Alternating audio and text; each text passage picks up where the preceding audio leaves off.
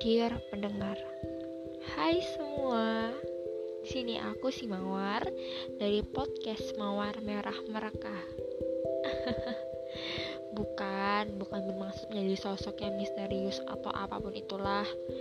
Ya, lebih nyaman aja sih kalau menjadi sosok yang misterius.